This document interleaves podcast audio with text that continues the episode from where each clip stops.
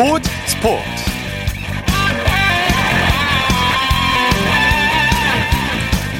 여러분 안녕하십니까? 아나운서 이창진입니다. 코로나19가 전국적으로 확산되고 있어서 초긴장 상태인데요. 그동안 수도권을 비롯한 일부 지역에서만 적용되던 사회적 거리두기 2단계가 내일 0시부터 전국 모든 지역으로 확대됩니다. 수도권 이외의 모든 시도에 대해서도 적용된다는 얘기인데요. 이로 인해서 국내에서 진행 중인 스포츠 경기가 모두 무관중으로 열리게 됐습니다. 프로야구와 프로축구가 일부 관중 입장을 허용했지만 채 한 달도 안 돼서 다시 무관중 경기를 하게 됐습니다. 뿐만 아니라 코로나19 확산 방지를 위해서 조기에 종료한 프로배구가 오늘 다시 개막했으나 역시 무관중으로 경기를 치러야 했고요. 프로농구도 이미 무관중 계획을 확정했습니다.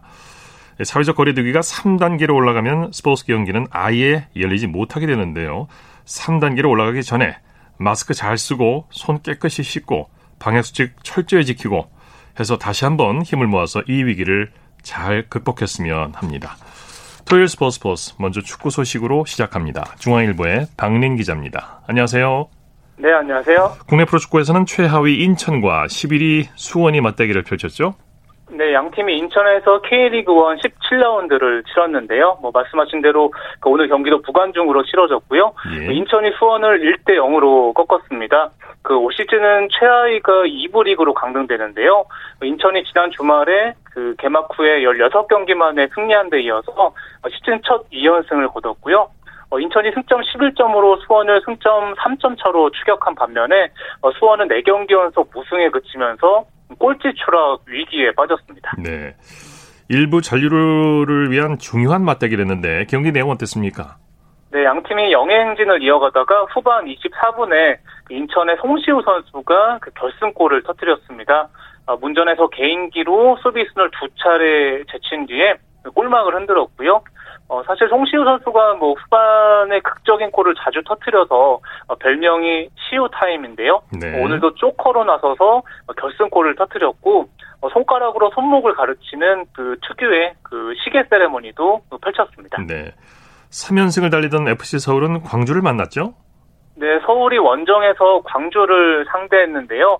어, 득점 없이 비기면서 3연승을 멈춰섰습니다. 네. 어, 서울은 6위를 유지했고요. 어, 광주는 전용구장 첫 승을 그 또 다음으로 미뤘습니다. 네, 경기 내용은 어땠습니까? 네, 광주가 펠리페와 엄원상을 앞세워서 공세를 펼쳤거든요. 그런데 어, 서울 골키퍼 양한민 선수가 어, 수차례 선방을 펼치면서 위기를 넘겼습니다. 네. 어, 반면에 서울의 공격력은 좀 다소 아쉬움을 좀 보였고요. 결국에는 양 팀이 득점 없이 비겼습니다. 네, 포항과 부산의 경기 결과는 어떻게 됐나요? 네, 부산이 홈에서 포항을 2대 1로 꺾고 6경기 만에 승리를 챙겼습니다. 네. 어, 부산 공격수 이정혁 선수가 어, 전반 15분에 어, 그림 같은 힐패스로 강민수의 골을 도왔고요. 전반 35분에는 페널티킥으로 추가골까지 뽑아냈는데 그 이정혁 선수가 일주일 전인 16일에 그 초등학교 교사 오세인 씨와 결혼식을 올렸거든요. 네. 또 새신랑 이정혁 선수가 또 일주일 만에 또 자축포를 터뜨렸습니다. 예. 대구와 강원의 경기는 오후 8시에 킥오프 했죠? 네, 양 팀이 현재 그 후반전을 치르고 있습니다. 전반전은 0대 0으로 마쳤고요. 어, 지금 대구가 그 에드가와 세징야를 앞세워서 파상 공세를 펼치고 있는데 현재 후반 23분이 진행 중인데 양 팀이 계속해서 그 0대 0 무승부를 또 이어가고 있습니다. 네. K리그 2 결과도 알아볼까요? 네, 경남이 후반 42분에 정혁의 극적인 그 오버헤드 킥골로 부천을 1대 0으로 꺾었습니다. 어, 경남이 최근 4연승을 달리면서 어, 선두 수원FC를 승점 1점 차로 추격을 했고요. 어, 전남은 원정에서 충남 아산을 2대 0으로 제압했는데 특히 전반 32분에 전남의 이유연 선수가 정말 그림 같은 하프 발리골로 또 선제 결승골을 뽑아냈습니다. 네. 20세 이하 축구 대표팀 수비수 출신 이재익 선수가 벨기에 리그에 진출했다고요? 네, 이재익 선수는 뭐 말씀하신 대로 지난해 20세 이하 월드컵에서 그 주전 수비수로 어, 준우승에 힘을 보탠 선수고요. 어, 강원에서 카타르 알 라얀으로 이적을 했는데 오늘 알 라얀이 그 벨기에 엔트워프로 또 1년 임대 보낸다고 어, 발표를 했습니다. 네. 그올 시즌에 그 알 라얀에서 10경기에 출전을 했는데 어, 유럽 무대에서 도전을 이어가게 됐고요. 그 엔터호프는 설기현 경남 감독이 뛰었던 팀으로 유명하고 그 지난 시즌에는 어, 벨기에 리그에서 그 4위를 기록했던 팀입니다. 네. 전북 수비수 김진수 선수는 사우디아라비아 팀의 러브콜을 받았다고요. 네, 그 알 라스르가 그 김진수 영입을 위해서 어, 수십억 원의 연봉을 제시한 것으로 전해졌는데요. 그 김진수 선수가 올 시즌을 끝으로 그 전북과 계약이 끝나거든요. 그 최근에 어, 재계약 협상을 또 이어가고 있는데 어, 일단 전북이 뭐 에두나 김신욱을 그 보내줬듯이 김진수를 그 떠나 보낼 수도 있고요. 아니면은 K리그와 아시아 챔피언스리그를 위해서 붙잡을 수도 있는데 좀 더 상황을 또 지켜봐야 될 것 같습니다. 네. 유럽 축구 소식 알아보죠. 프랑스 리그는 벌써 새 시즌을 시작했는데요. 황의조 선수가 개막전에 선발 출전했죠. 네, 보르도 공격수 황의조 선수가 그 낭트와의 그 홈 개막전에 그 왼쪽 날개로 선발 출전했습니다. 네. 후반 30분까지 뛰었고요. 어, 전반 막판에 뭐 두 차례의 슛이 좀 아쉽게 빗나간 장면이 좀 아쉬움을 남겼고요. 어, 공격 포인트는 기록을 하지 못했습니다. 그 보르도는 그 선수가 한 명 퇴장당하면서 그 수적 열세였는데 그래도 0대 0 무승부를 기록을 했습니다. 네. 한국 축구의 미래 이강인 선수가 발렌시아와 재계약에 합의했다는 보도가 나왔네요. 네, 그 발렌시아와 2025년까지 그 연장 계약에 합의했다고 어, 스페인 라디아 방송 그 코페가 또 보도를 했습니다. 네. 어, 사실 지난 시즌에 꾸준한 출전 기회를 얻지 못하면서 계속해서 그 이적설과 임대설이 나왔었거든요. 어, 그런데 발렌시아가 뭐 최근에 감독도 그라시아로 교체를 했고요. 어, 베테랑 미드필더 파레오도 어, 비아레알로 떠나보냈는데 또 이강인 선수가 이번 재계약을 통해서 어, 팀에서 좀 더 중요한 역할을 맡게 될지 또 국내 팬들의 또 기대가 커지고 있습니다. 네. 스페인 세비야가 유로파리그 우승을 차지했죠? 네, 세비야가 독일 켈른에서 열린 그 유로파리그 결승전에서 이탈리아 인터밀란을 그 3대 2로 꺾었습니다. 어, 세비야의 더용 선수가 어, 전반 12분에 헤딩 동점골을 터뜨렸고요. 어, 전반 33분에 어, 또한 번 헤딩슛으로 어, 경기를 뒤집었습니다. 어, 비록 한 골을 내줬지만 후반 29분에 어, 카를로스의 오버헤드킥이 또 인터빌란 루카쿠를 받고 자책골로 연결이 되면서 어, 세비야가 어, 제역전승을 거뒀습니다. 예, 세비야가 유로파의 왕이라고 불린다고 하죠. 네, 맞습니다. 뭐 유로파리그에서 벌써 여섯 번째나 우승을 차지하면서 역대 최다 우승 기록을 어, 또 하나 늘렸고요. 어, 특히 유로파리그 결승전에 여섯 번 올라서 그 모두 우승을 하면서 어, 말씀하신 대로 정말 유로파의 왕다운 모습을 그 오늘도 또한 번 보여줬습니다. 네. 2002년 한일 월드컵 영웅 히딩크 감독이 또 한 번 감독으로 도전해 나선다고요? 네, 퀴라소 축구대표팀 감독과 그 기술위원장을 동시에 맡았다고 어, 네덜란드 유력지 텔레그래프가 어, 보도를 했습니다. 어, 사실 히팅크 감독은 그 중국 23세 이하 대표팀 감독을 맡았다가 어, 지난해 9월에 경질됐거든요. 예. 어, 벌써 올해로 74살인데도 그 또 한 번 도전을 이어가게 됐는데 네. 어, 퀴라소는 그 카리브의 남부에 위치한 네덜란드 영이고요. 어, 피파 랭킹이 80위에 불과한 팀인데 또 히팅크 감독이 이렇게 좀 나이가 많이 들긴 했지만 어, 이런 또 약팀에서 그 또한 번 매직을 쓸 수 있을지 어, 축구 팬들의 또 이런 그 기대가 높아지고 있습니다. 네, 히딩크 감독이 74살이 됐군요. 네. 대단합니다. 네. 소식 감사합니다. 네, 감사합니다. 축구 소식 중앙일보의 박린 기자와 정리해드렸습니다.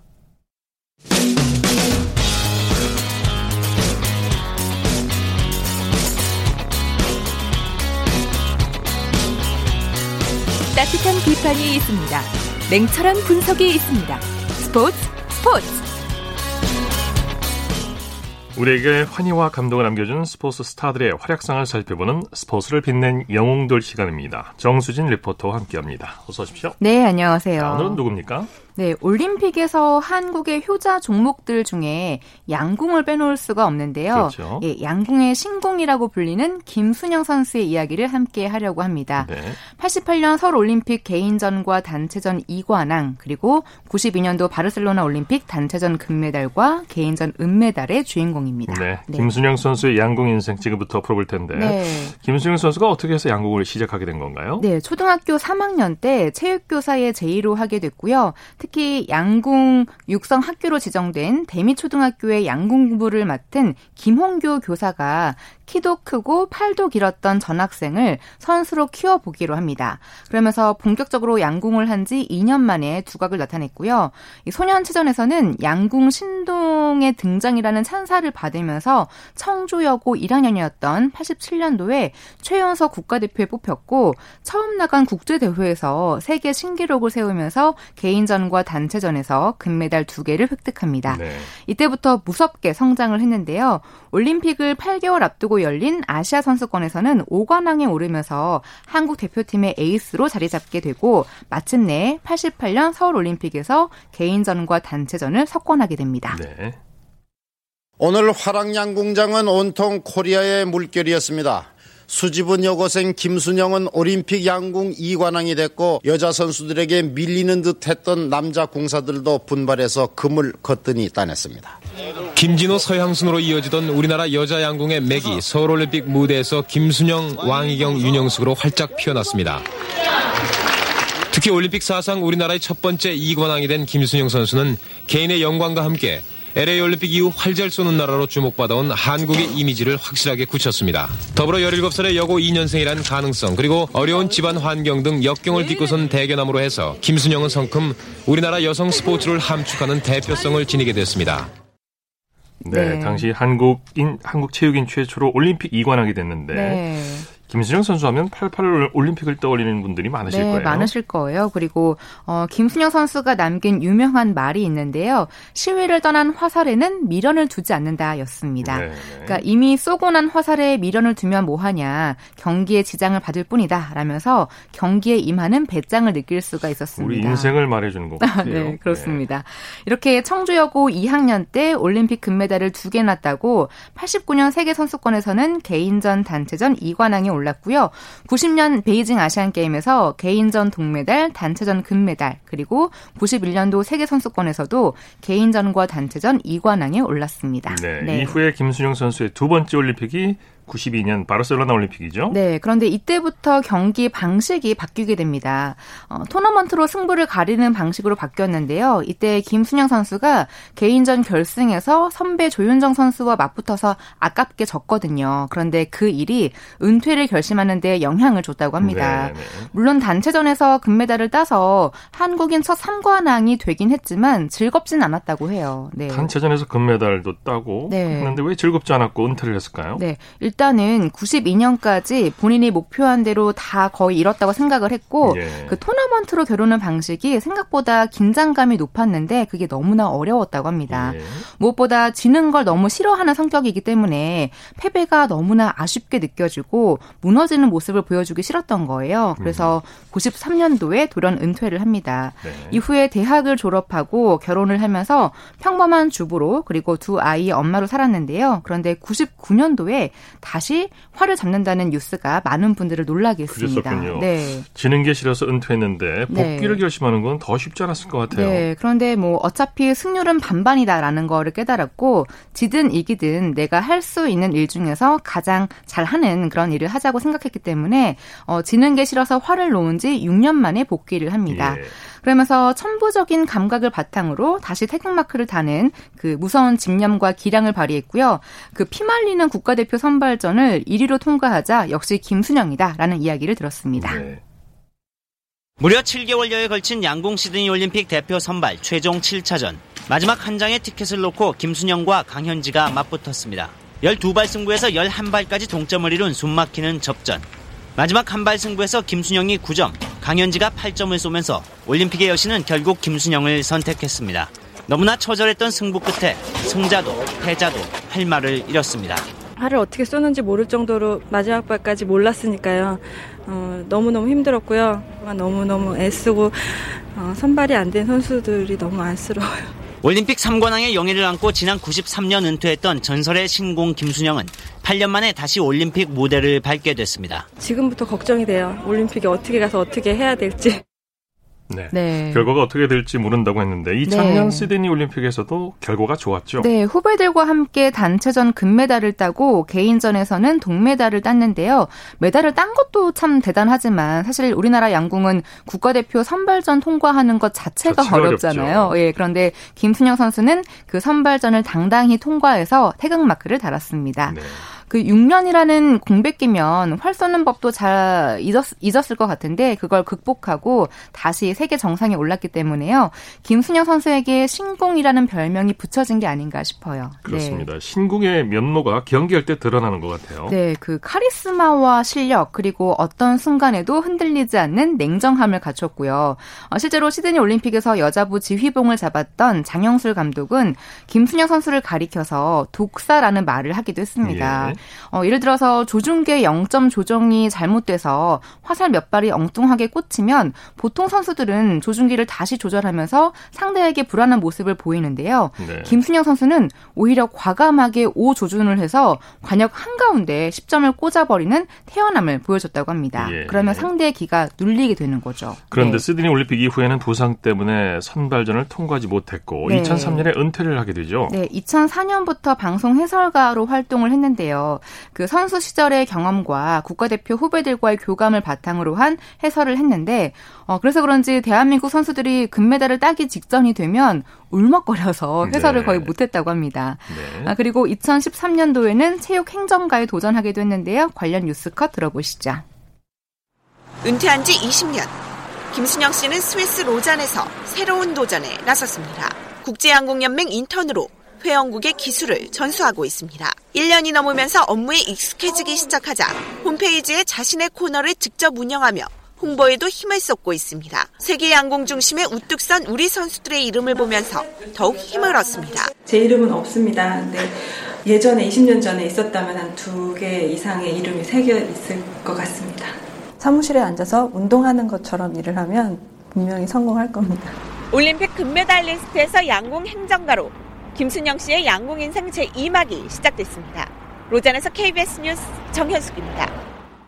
네, 그리고 2014년도에 어, 사우디아라비아 왕실 공주의 전담 코치를 맡았는데요. 먼저 대한양궁협회에서 여러 명의 후보 명단을 보냈고 사우디아라비아에서 김순영 씨를 택했는데 이때 그 집과 차량 그리고 생활비를 포함해서 약 2억 원의 연봉을 받았다고 합니다. 네, 네, 앞으로도 양궁의 발전을 위해서 다양한 활동 해주시길 바랍니다. 네, 스포츠를 빛낸 영웅들 정수진 리포터와 함께했습니다. 수고했습니다. 네, 고맙습니다.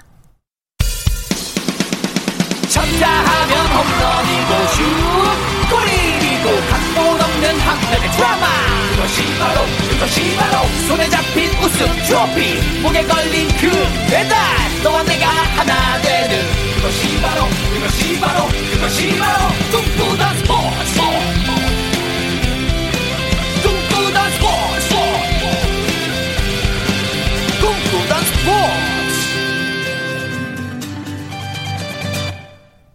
이어서 한 주간의 해외 스포츠 소식 정리합니다. 월드스포츠 연합뉴스 영문뉴스부의 유지호 기자와 함께합니다. 안녕하세요.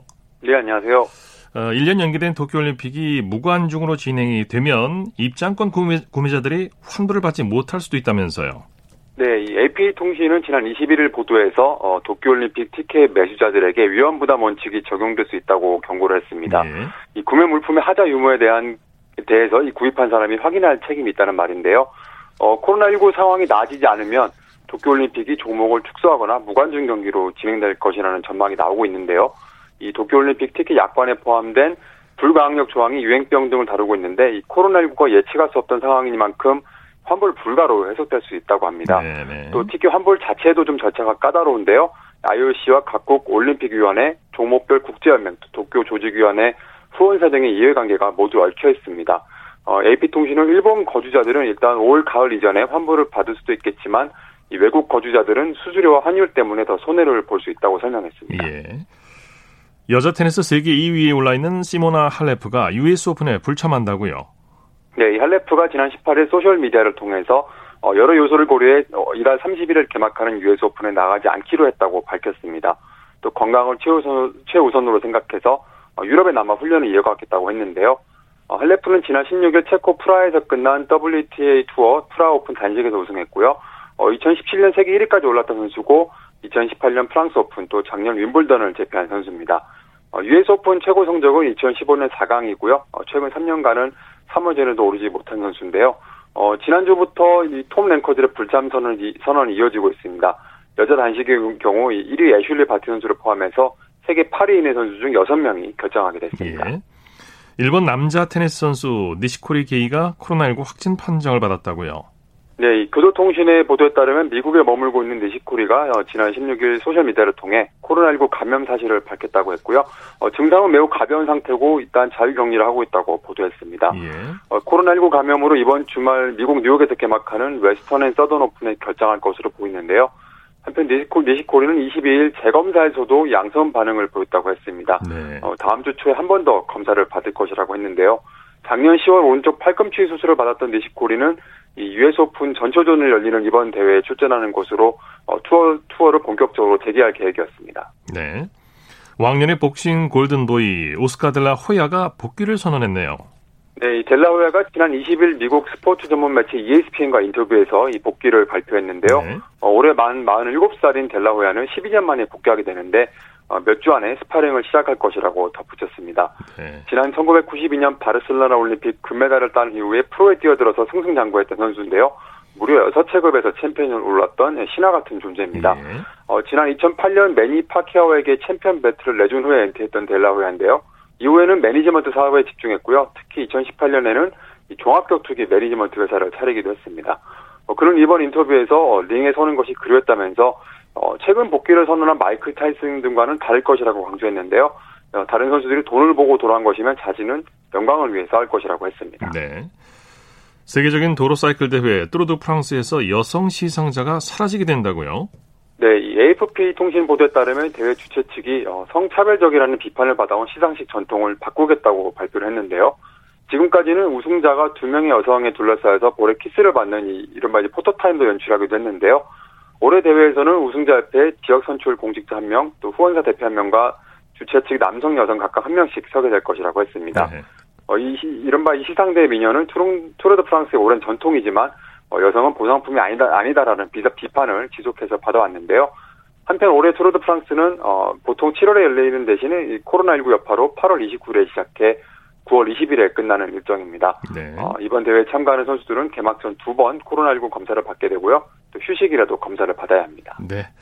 자, 소식 감사합니다. 네, 감사합니다. 월드스포츠 이남뉴스 영문뉴스부의 유지호 기자였고요.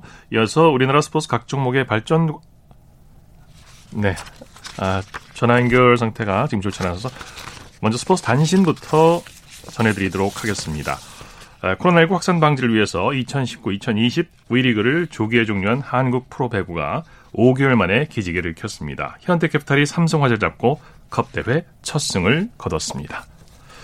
자, 아, 라디오 한국 스포츠 100년사 중에서 한국 스포츠의 부활기를 살펴보고 있습니다. 스포츠 평론가 신명철 씨 전화 연결합니다. 안녕하세요. 네, 안녕하십니까. 네. 6.25 전쟁 직후인 1954년 우리나라가 이제 아시아 지역 종합 경기 대회인 아시안 게임에 처음 나서게 되죠. 네, 1954년 5월 1일부터 9일까지 필리핀 마닐라에서 열린 제2회 아시아 경기 대회에 우리나라는 이상백 단장 인솔 아래 6개 종목에 걸쳐서 81명의 선수단을 파견을 했는데요.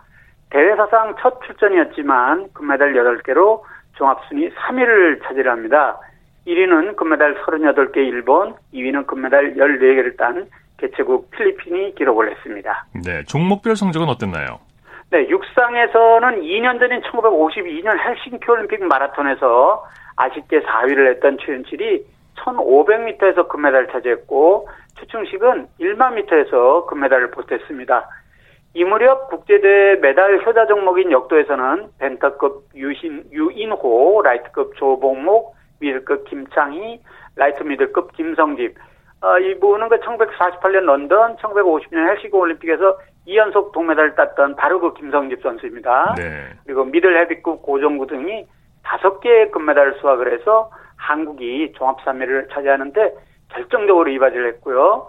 복싱에서는 패더급의 박규현이 금메달을 목에 걸었습니다. 우리나라 선수단은 금메달 외에도 육상, 레슬링, 역도, 복싱, 축구 등에서 은메달 6개와 동메달 5개를 추가를 하면서 전쟁에 지쳐 있었던 국민들에게 큰 기쁨을 안겼습니다. 예. 우리나라가 아시안 게임의 초창기 대회부터 참가할 수 있었던 데에는 특별한 뒷얘기가 있었다면서요? 네, 1949년 인도 뉴델리에서 인도, 아프가니스탄, 버마, 오늘날의 미얀마죠, 태국, 네. 파키스탄, 필리핀 등 아시아 아홉 개 나라가 모여서 AGF, 즉 아시아 경기연맹을 창립할 때 우리나라는 참가하지 않아서 가입을 그때는 못했고요. 네. 그리고 스포츠 팬 여러분들이 잘 아시는 것처럼 이 AGF는 1980년대 초반에 OCA 즉 아시아 올림픽 평의회로 이제 개편이 되지 않습니까? 네. 예, 그리고 이어서 두 번째 가입 기회였던 1951년 제1회 뉴델리 아시아 경기 대회는 당시 이제 6.25 전쟁이 이제 한창이었잖아요. 예, 그래서 참가를 못했고요.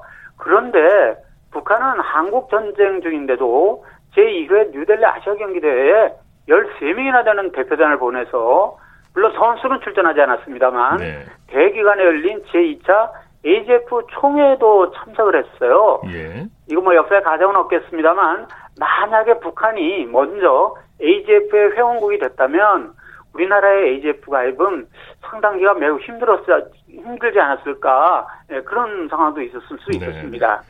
이런 가운데 1952년 헬싱키 올림픽 기간에 AGF 임시 총회가 열렸고 이 회의에서 우리나라가 AGF 회원국이 된다면서요? 네.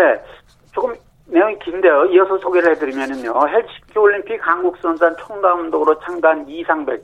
이 시간에 소개해드렸던 일제강점기 일본 스포츠계에 상당한 영향을 미쳤다고 제가 한번 소개를 해드렸지 예. 않습니까? 바로 그 이상백은 헬싱키 현지에서 우리나라를 AGF 회원국으로 가입시켜야겠다고 마음을 먹고 계획을 세우게 되는데요.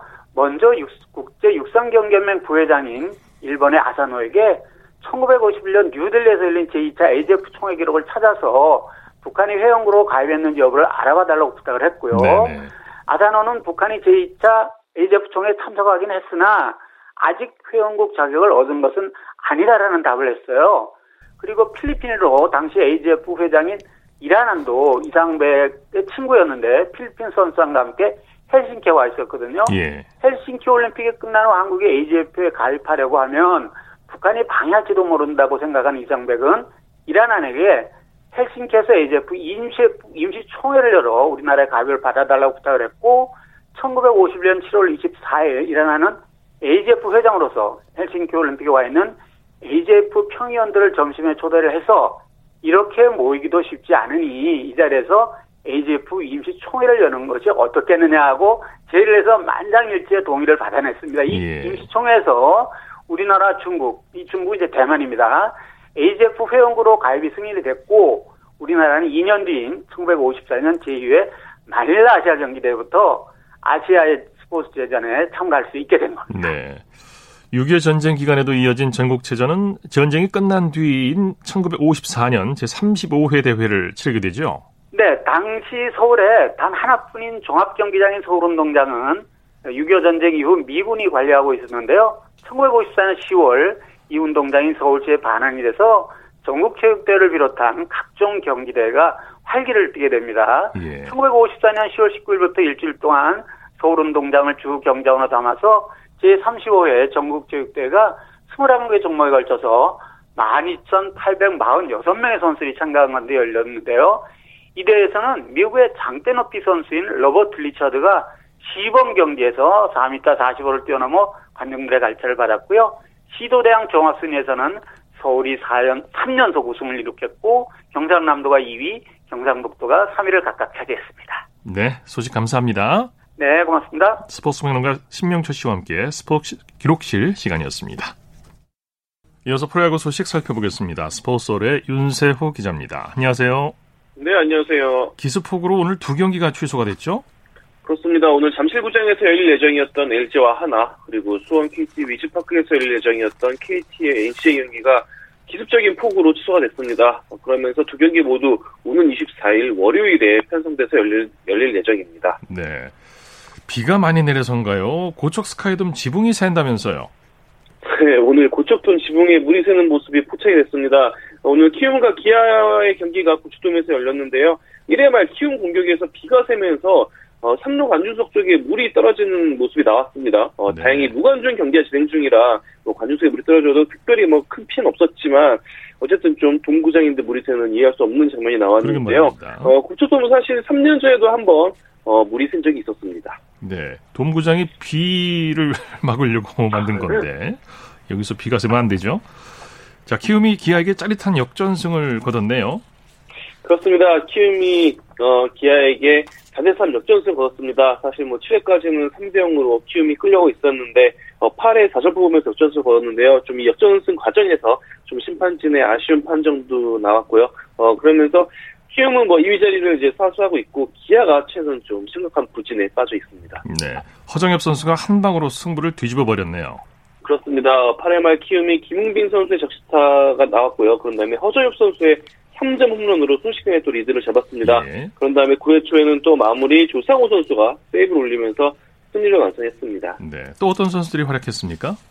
어, 오늘 키움은 이제 선발 투수 한 자리가 비어가지고, 김태우 선수가 깜짝 선발 등판을 했습니다. 불펜 투수가 이제 어쩔 수 없이 선발 등판을 했는데, 2이닝만 소화했고요. 어, 물론 뭐, 러셀 선수의 실책으로 인해서 3점을 내주고 말았지만, 그 이후에 키움 투수들이 정말 잘했습니다. 김재웅, 양현, 김상수, 안우진, 조상우 선수까지 불펜진이 한 점, 한 점도 기아 타자들에게 내주지 않으면서 승리 발판을 마련했고요. 네. 네 그러면서 키움이 2연패 위기를 탈출했습니다. 네.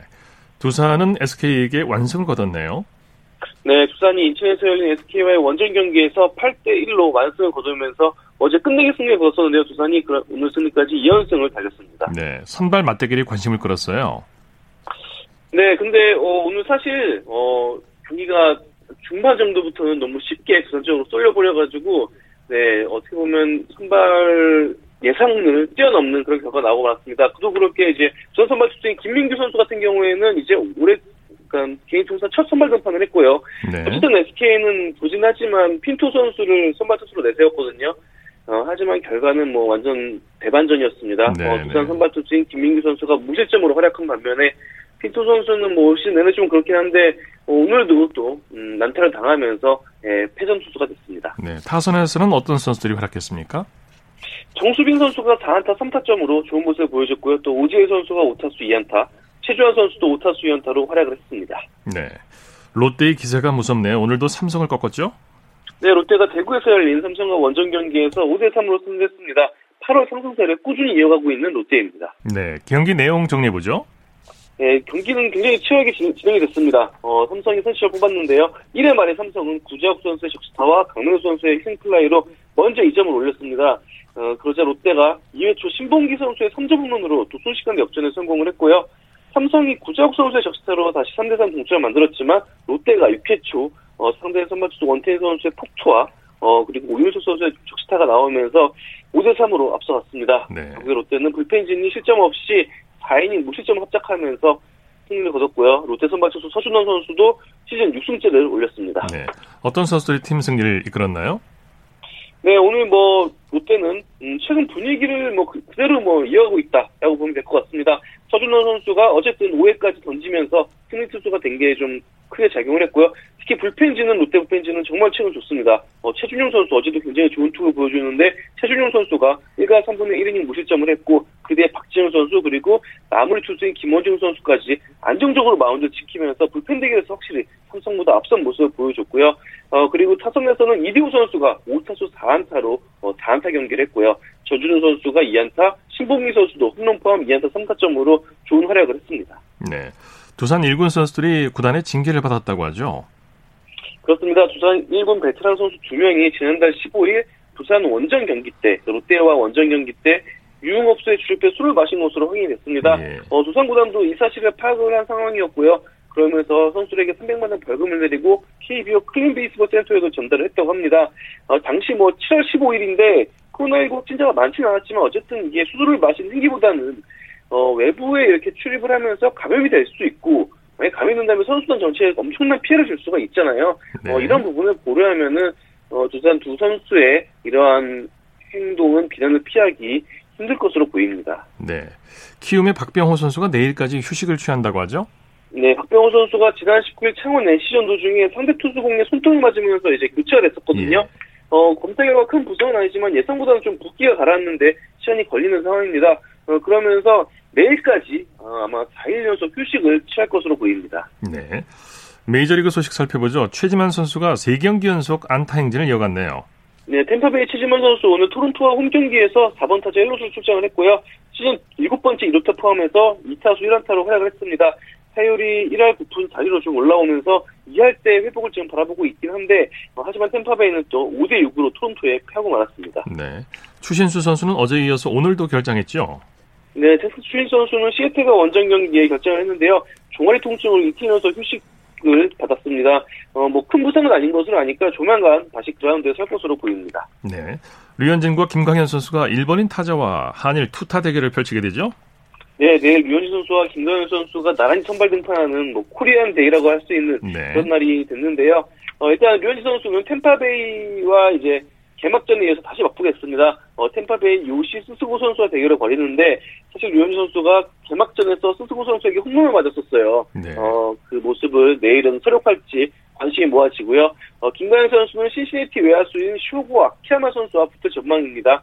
어, 아키야마 선수가 뭐 특히 그렇게 좋은 선수는 아니지만 어쨌든 류현진 선수와 김광현 선수 모두 일본인 타자 맞붙는 내일은 뭐 코리안 데이이자 한일전이 될 것으로 보입니다. 네. 류현진 선수가 메이저리그가 공식 선정한 투수 파워 랭킹 탑 10에서 제외가 됐네요.